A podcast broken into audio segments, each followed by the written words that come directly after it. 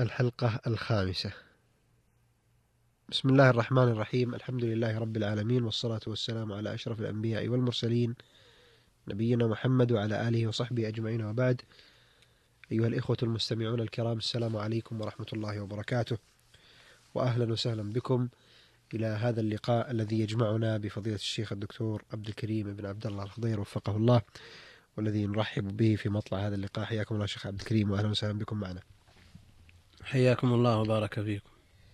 أيها الإخوة المستمعون الكرام كان الحديث في الحلقة الماضية حول التنوع الذي كان عليه الرسول صلى الله عليه وسلم وقد توقفنا عن إكمال الحديث حول هذه حول هذا الأمر لأن وقت البرنامج لم يسعفنا في الحلقة الماضية وقد وعدناكم بإتمام الحديث عن هذا عن هذه القضية في هذه الحلقة. ولعلكم تبدأون شيخ عبد الكريم.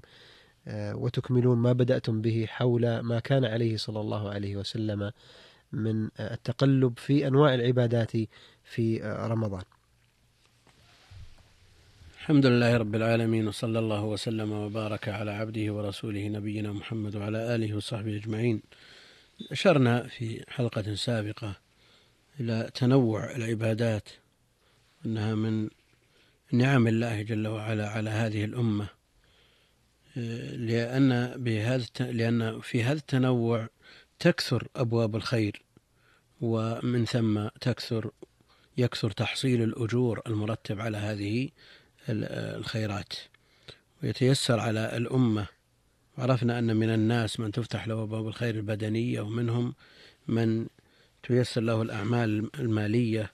ومنهم من يطيق النفع المتعدي ومنهم من لا يستطيع ذلك. وعرفنا أن النبي عليه الصلاة والسلام ضرب في هذه الأبواب كلها من الأمثلة أروعها في سائر الأزمان والأمكنة لكنه كما أشرنا يتضاعف جوده وكرمه وتزداد عبادته وتلاوته للقرآن في هذا الشهر العظيم الذي تضاعف فيه الحسنات. وقد اقتدى خيار هذه الأمة وسلفها من الصحابة والتابعين ومن تبعهم بإحسان فأكثر من فعل الخيرات من صلاة وتلاوة وحفظ للصيام بأنواع الطاعات فضلا عن ترك المحرمات. وحال السلف في رمضان يعجز البيان عن وصفها. حال السلف في هذا الشهر العظيم يعجز البيان عن وصفها اقتداء بنبيهم صلوات الله وسلامه عليه بحيث لا يملك الإنسان إذا سمع أخبارهم في هذا المضمار إلا أن يتحسر على وضع الأمة المزري في هذه الأزمان حيث تكثر مزاولة كثير ممن ينتسب إلى الإسلام في هذا الشهر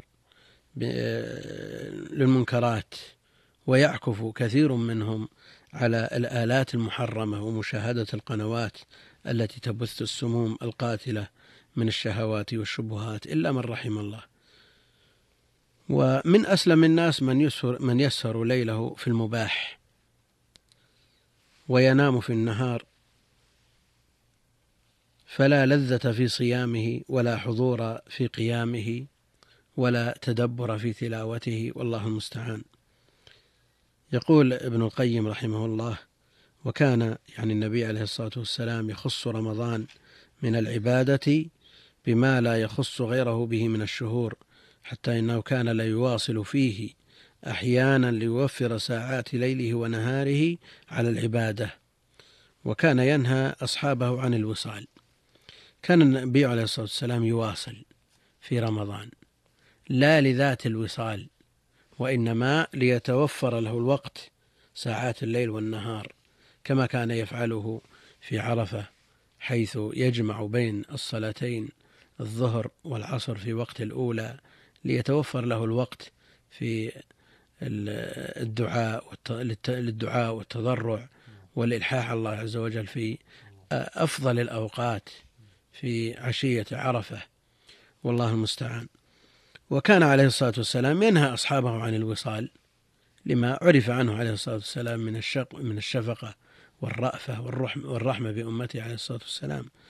فيقولون له إنك تواصل وهذا هذه محاجة للنبي عليه الصلاة والسلام. آه، ليس المراد منها ذات المحاجة وإنما المراد منها الحرص على فعل الخير والاقتداء بالنبي عليه الصلاة والسلام.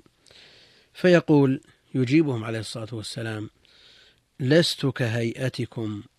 إني أبيت وفي رواية إني أظل عند ربي يطعمني ويسقيني. وقد اختلف الناس كما قال ابن القيم اختلف الناس في هذا الطعام والشراب المذكورين على قولين. أحدهما أنه طعام وشراب حسي للفم. طعام وشراب حسي للفم. قالوا وهذه حقيقة اللفظ ولا موجب للعدول عنها لا شك أن الظاهر من اللفظ أبيت عند ربي يطعمني الطعام والشراب لا حقيقة له في آه، اللغة ولا في العرف إلا الطعام والشراب الحسيين. لكن يمنع من إرادة هذه الحقيقة ما يذكر ما يذكره ابن القيم في آه، القول الثاني.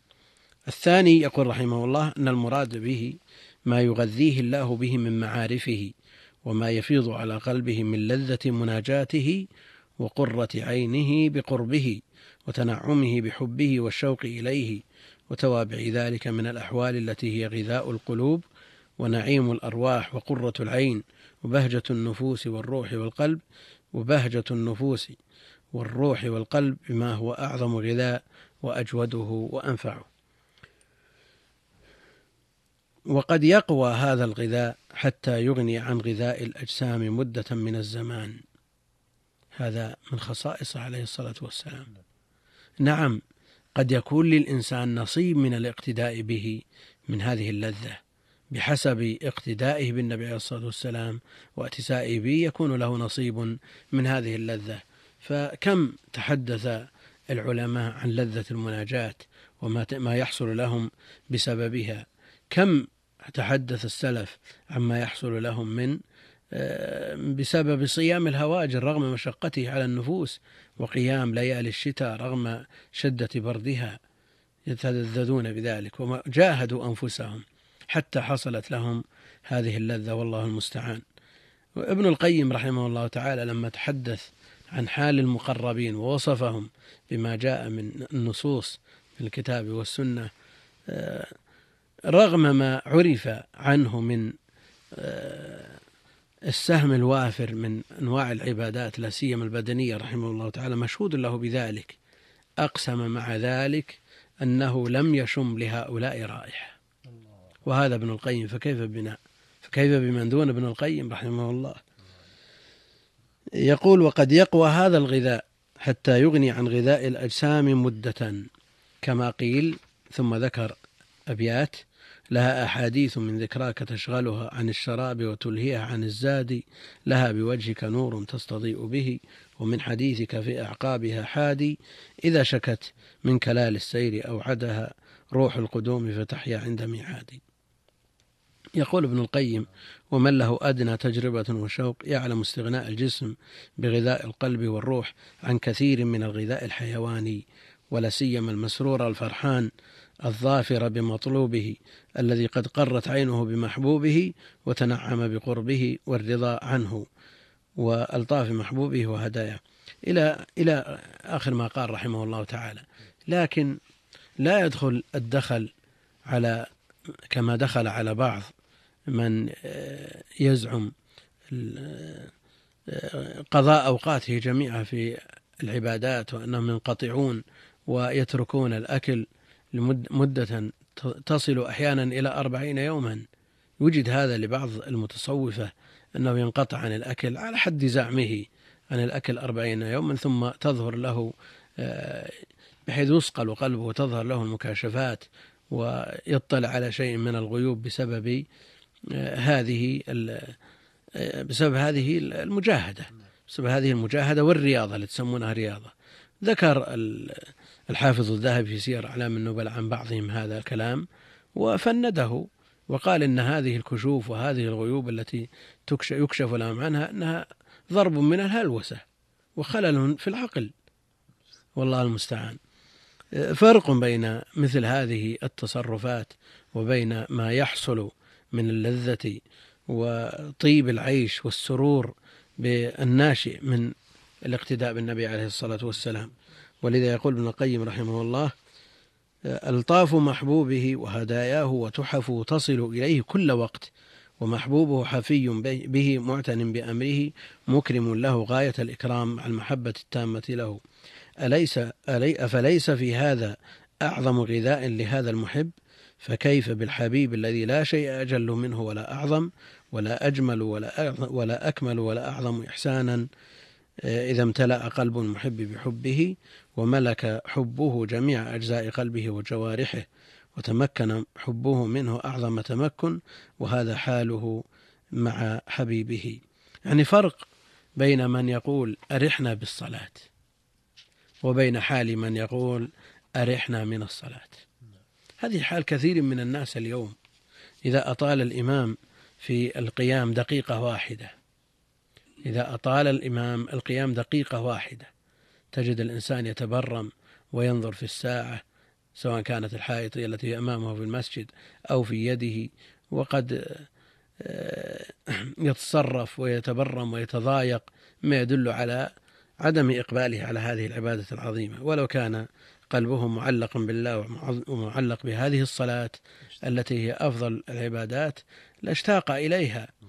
إذا انقطع عنها اشتاق إليها وتلذذ بها أثناء مزاولته لها. وأعرف شخصا بلغ من العمر مئة سنة. بلغ من العمر مئة سنة. وكان يصلي صلاة التهجد. هذا الشخص توفي رحمه الله. يصلي صلاة التهجد خلف إمام صوته ليس بذاك. يعني لا يقال أنه يتلذذ بالصوت. صوته ليس بذاك مع أنه متقن للقرآن. لكن صوته ليس بذاك. ومع ذلك لما خف الإمام قراءته في يوم من الأيام آه، عاتبه عتابا شديدا.